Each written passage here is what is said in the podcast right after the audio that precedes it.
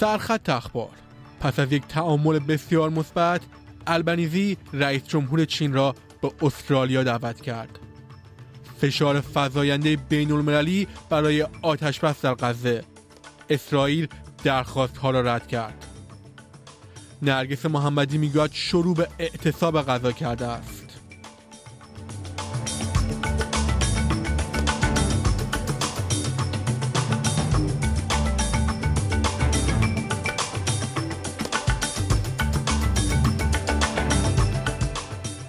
درود بر شما شنوندگان گرامی. نیو سرد هستم و این بسته خبری هفتگی منتهی به سهشنبه هفت نوامبر سال 2023 SBS فارسی.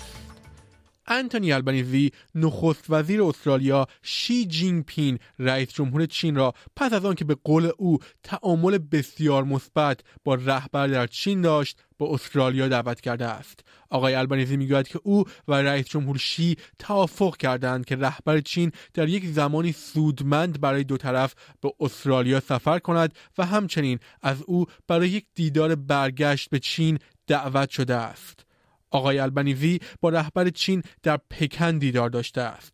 پکن و کمرا در این جلسه برخی از مشکلات را حل کردند و به موارد اختلافی از جمله حقوق بشر تشدید تحلیلات علیه تایوان و ممنوعیت های تجاری صادرات استرالیا به ارزش 20 میلیارد دلار پرداختند آقای البنیزی که در طول سفرش دو بار با رئیس جمهور چین ملاقات کرد می‌گوید که فکر نمی کند روابط استرالیا با چین معامله ای باشد I have had uh, no reason for any of the things that he has committed uh, to me, uh, whether in, uh, in meetings or other discussions that we've had one on one, have been uh, honest and straightforward. And that's the basis of a relationship. It isn't one where uh, everyone uh, just ticks off and agrees.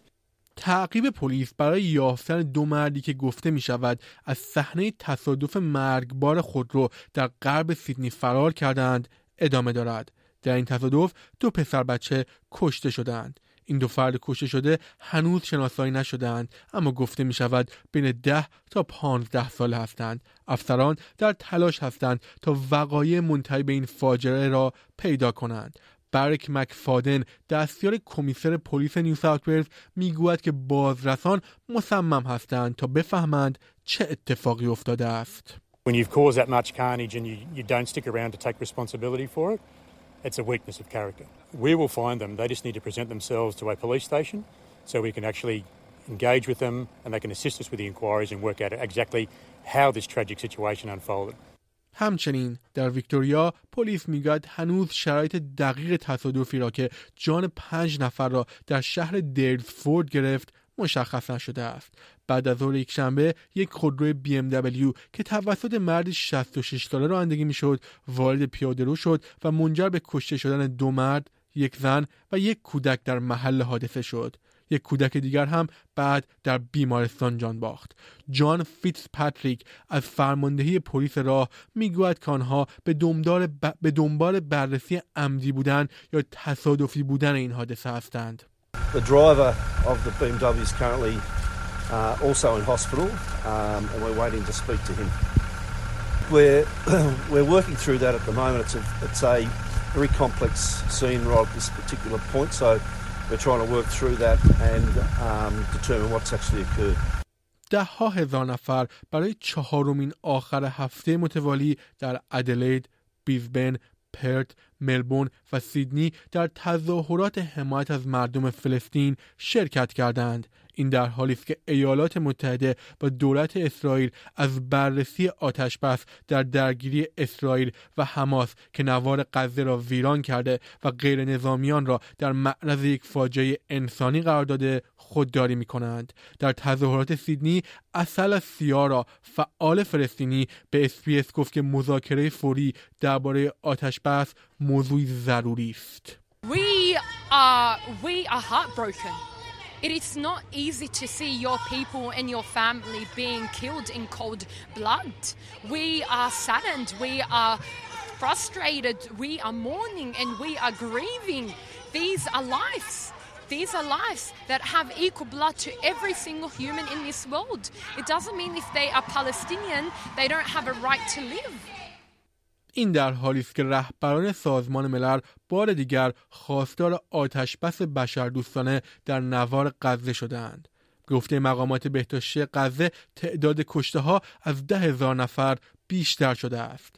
18 امضا کننده از جمله کمیسیون عالی حقوق بشر سازمان ملل متحد، رئیس سازمان جهانی بهداشت و رئیس سازمان ملل متحد برای کمک های بشر دوستانه بیانیه مشترک صادر کردند. در همین حال آنتونیو گوترش دبیر کل سازمان ملل متحد گفت که کمک های کافی از طریق رف... گذرگاه رفح وارد غزه نمی شود. اما اسرائیل فشار فزاینده بین المللی را رد کرده و خواستار آزادی بیش از 240 گروگانی شده که توسط شبه نظامیان حماس در جریان حملاتشان در جنوب اسرائیل اسیر شدند. به گفته اسرائیل در جریان این حمله در 7 اکتبر 1400 نفر کشته شدند.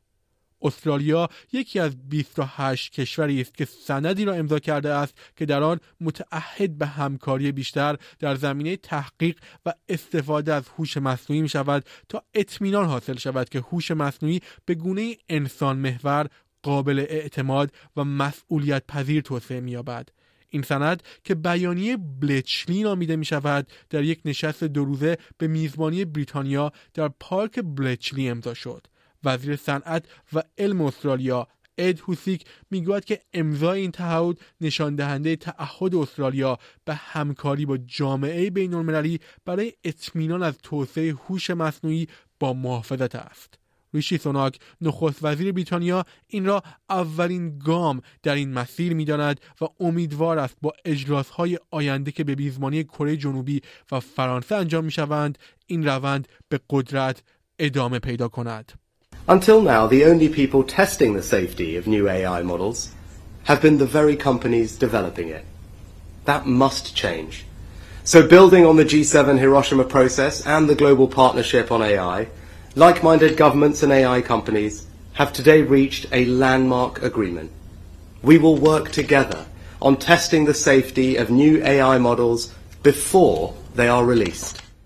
یک مؤسسه خیریه که برای ناامنی غذایی مبارزه می کند که برای جلوگیری از هدر, رفت، هدر رفتن و کمبود غذا برای استرالیایی ها کار می کند گفته به حمایت بیشتری نیاز دارد. ریچارد واتسن مدیر ایالتی اوز هاروست در نیو ساوت ولز می‌گوید که مقدار زیادی از غذایی که می‌توان نجات داد و دوباره توضیح کرد هدر می‌رود او می‌گوید که کار آنها منعکس کننده یافته های گزارش گرسنگی فود بنک است که می‌گوید سه ممیز هفت میلیون استرالیایی ناامنی غذایی متوسط تا شدید را تجربه می کنند در حالی که 60 درصد آنها شاغل هستند. We've got people who are still earning money but still unable to put um, food on the table. Um, and we're seeing a really huge increase in our services um, ever since COVID. Um, the demand is continuing to, to climb, um, and we're struggling to meet that demand. Um, we have our vans rescuing food every single day. we could put more vans on the road, and we would we would rescue more food and get to more people. پلیس ویکتوریا ارین پترسن 49 ساله را به سه فقل قتل و پنج مورد تلاش برای قتل با قاچ سمی در ماه جولای متهم کرده است. در بخشی از تحقیقات انجام شده درباره مسمومیت های مشکوک خانم پترسن درباره خانهش در گیپسلند جنوبی در جنوب شرق ویکتوریا بازداشت شد. بازرس کارگاه دین توماس به مردم یادآوری کرده است که هنگام صحبت در مورد حادثه غمانگیز مراقب باشند. I think it's particularly important that we keep in mind that at the heart of this, three people have lost their lives. These are three people who, by all accounts, were much beloved in their communities and are greatly missed by their loved ones. اکنون چند خبر از ایران نرگس محمدی زندانی سیاسی و برنده جایزه صلح نوبل اعلام کرده است که دست به اعتصاب غذا زده. در صفحه اینستاگرامی خانم محمدی که توسط خانواده او اداره می شود نوشته شده است که پس از با, وجود اینکه بر اساس تشخیص پزشک خانم محمدی باید به شکل اورژانسی بیمارستان منتقل شود دادستان با اعزام او مخالفت کرده است. آنها گفتند این موضوع و همچنین سیاست یا مرگ یا حجاب اجباری برای زنان ایران دلیل اعتصاب غذای خانم محمدی است. پیشتر تغییر رحمانی همسر خانم محمدی گفته بود که دورگ قلب خانم محمدی دچار گرفتگی 50 درصدی هستند. یک روز پس از دیدار شب گذشته نخست وزیر عراق با انتونی بلینکن وزیر امور خارجه آمریکا او با علی خامنه ای رهبر جمهوری اسلامی در تهران دیدار کرد به گزارش رسانه های داخل ایران آقای خامنه ای در این دیدار با محمد شیع سودانی خواستار افزایش فشارهای سیاسی با آمریکا و اسرائیل شده است.